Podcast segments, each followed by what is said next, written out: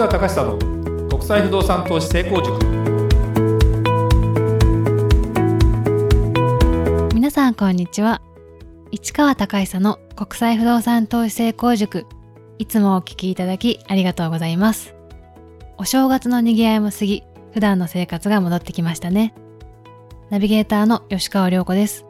この番組は株式会社国際不動産エージェントがお届けしております。市川さんこんにちは。はいこんにちは。国際不動産エージェント代表の市川隆久です。あれですね。やっぱり年末とかになるとあと何日とかになるじゃない、はい。でお正月ってあっという間に実は過ぎて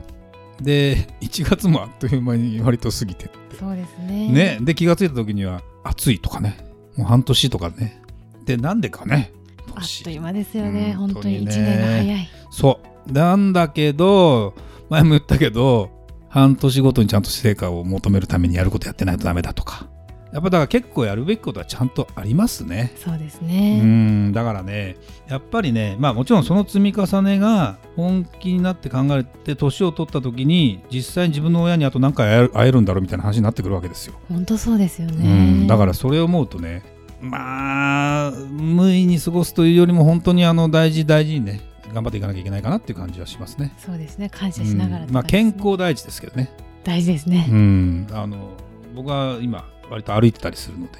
歩くと余計に太らないって感じなので余計に太らないだけで別に痩せていくわけではないんですけどみたいな。でも大事ですね。大事ですね。はい。まあまた頑張っていきましょうね。はい、えー本日は白馬の素晴らしさって知ってますか？長野県白馬村はスキーだけじゃないコロナ禍でも楽しめるというテーマでお話をしていただきたいと思います、なんでまた白馬の話しているかというとあのね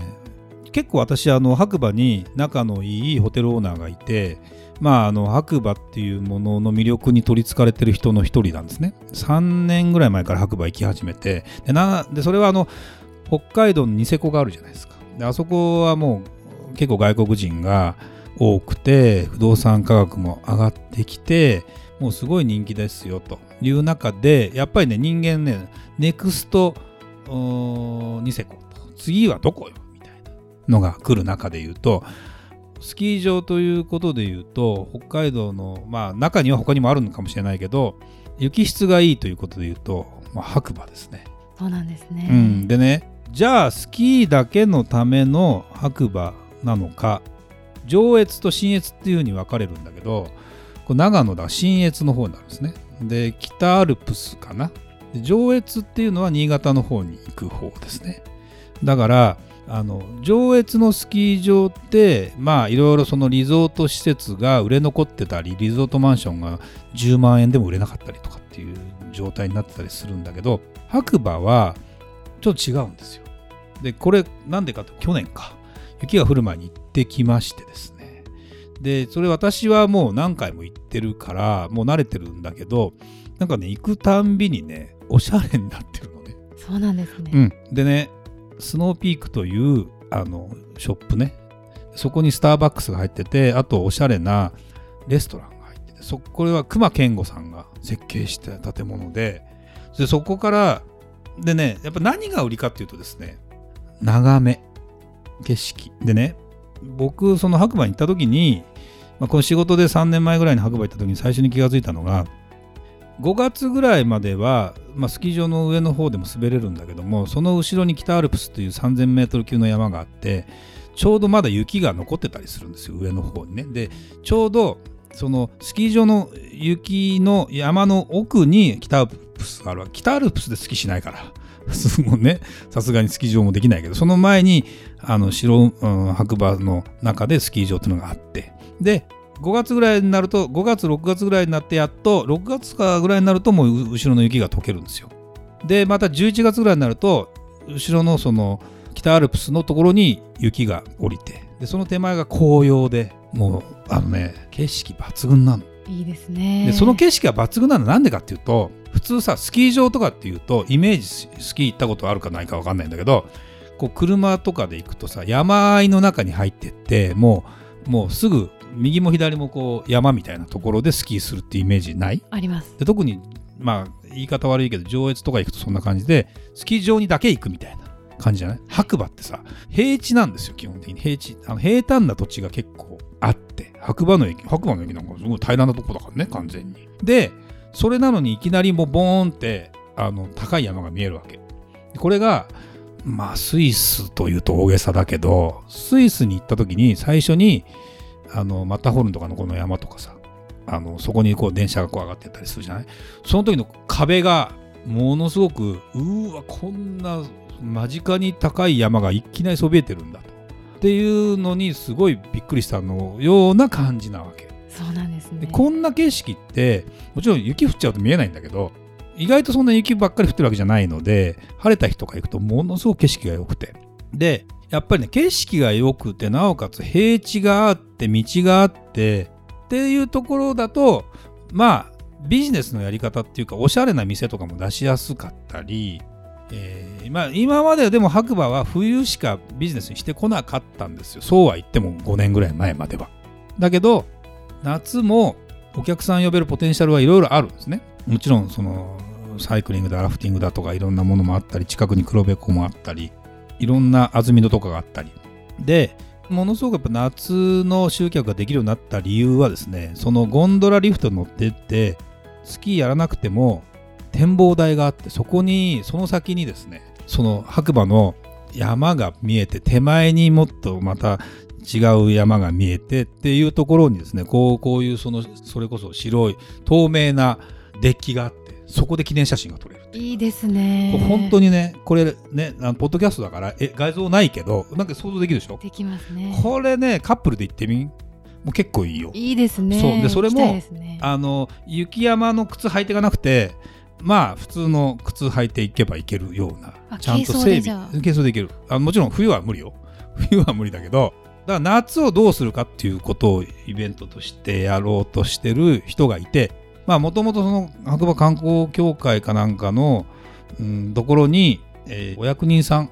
キャリアの官僚かなんかを辞めて向こうの白馬に移住して頑張ってる人がいてっていうようなことなんかもつながったりその熊健吾さんがなんでそのスノーピークのスノーピークの社長を引っ張ったのが僕の知り合いのその女性経営者なんだけど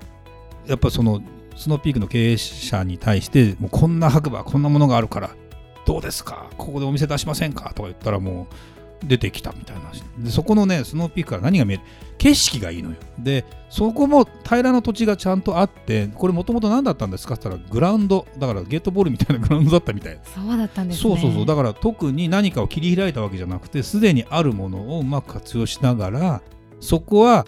あの集落っていうかバス停にもすごく近いバスターミナルも非常に近いしでちょっとおしゃれなこじゃれた店はいっぱいあるの実は。レストランみたいなもの。だけどここ何年かはインバウンドがすごくて外国人しか冬なんか特にいなくて。で逆にその日本人っぽい雰囲気の古民家的なレストランとか流行ってたんですよ。で私も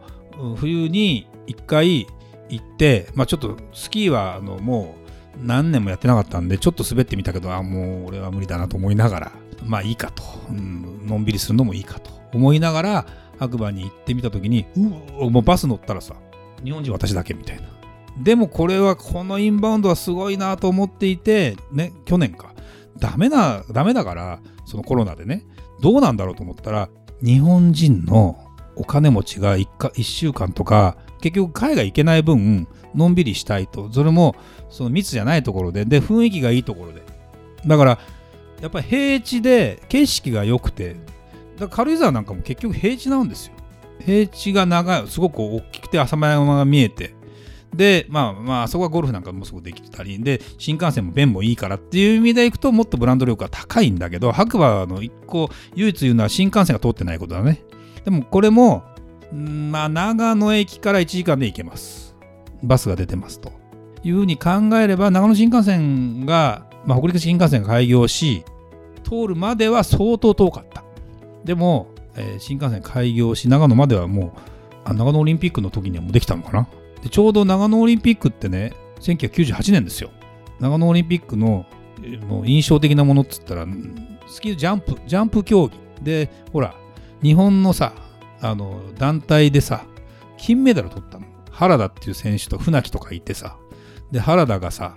あのその4年前のリレハンメルオリンピックであのいいところまで行ったのに原田が失敗ジャンプをして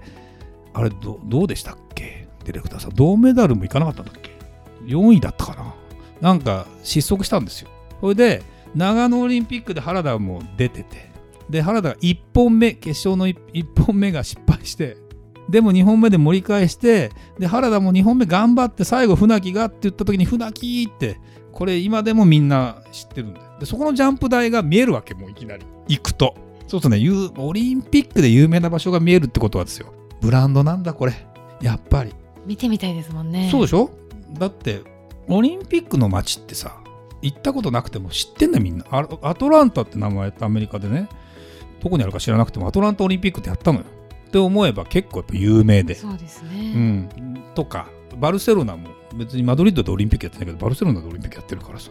あれは有森が頑張ったりさ。とかやっぱりしてるわけですよ。って思うとやっぱりねあの長野オリンピックの中の白馬のジャンプ台っていうのはそのストーリーだけでも もうまだまだいけるかなみたいな感じもしててで非常にねおしゃれなんです。おしゃれでなおかつ高い単価でもいけたりするので実は不動産投資的にはものすごく僕はいけると思ってます。例えば今テレワークになったから白馬に住んでやっぱり標高800メートルぐらいだから夏涼しいんですよ。で冬はもちろんスキーとかだからあの住んで、まあ、週1回ぐらい東京に出てくる分にはそんなに苦じゃない、まあ、軽井沢ほど近くはないけど。でも軽井沢はなかなか冬のスポーツが、まあ、スキーが軽井沢ってなるとちょっと中途半端になるんでスキーが好きな人でなおかつ、まあ、夏も楽しめるって人でいけばものすごく僕はいいのかなっていう感じもちょっとしてるのでぜひねこの白馬っていうのはねさっき言ったようにそのスキーだけじゃないよ。でコロナ禍でも楽しめるよっていうことに関してものすごく力も入れてるし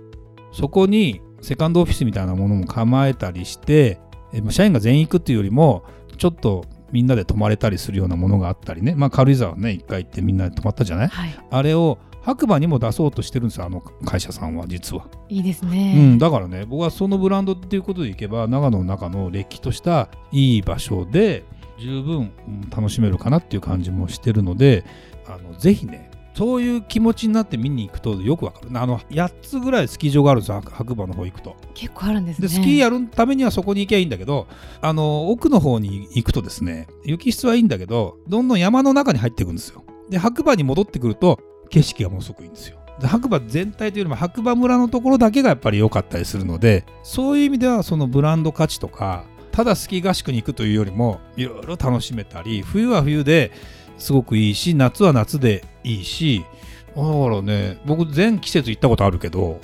うちもなんか一つね白馬なんかきっかけにしてなんかやりたいよね。そうですよね、うん、っていう気はしますね。だからあのぜひね皆さん昔そういえばスキーに行ったな白馬にみたいな人もいるかもしれませんけどここはね一つねあのうちのあれかな鈴木さんが YouTube やってたかなやってるよね、はい、うん、ちょっと見ていただければいいかな。と白馬がすごいよ面白いよ。っていうあたりについてはねねぜひねちょっと問い合わせも欲しいな。っていう気もしますんでぜひあの注目してあげてください。そうですね。ぜひ行ってみたいですね、うん、はい、はい、ありがとうございました。それではまた次回お会いしましょう。ありがとうございました。ありがとうございました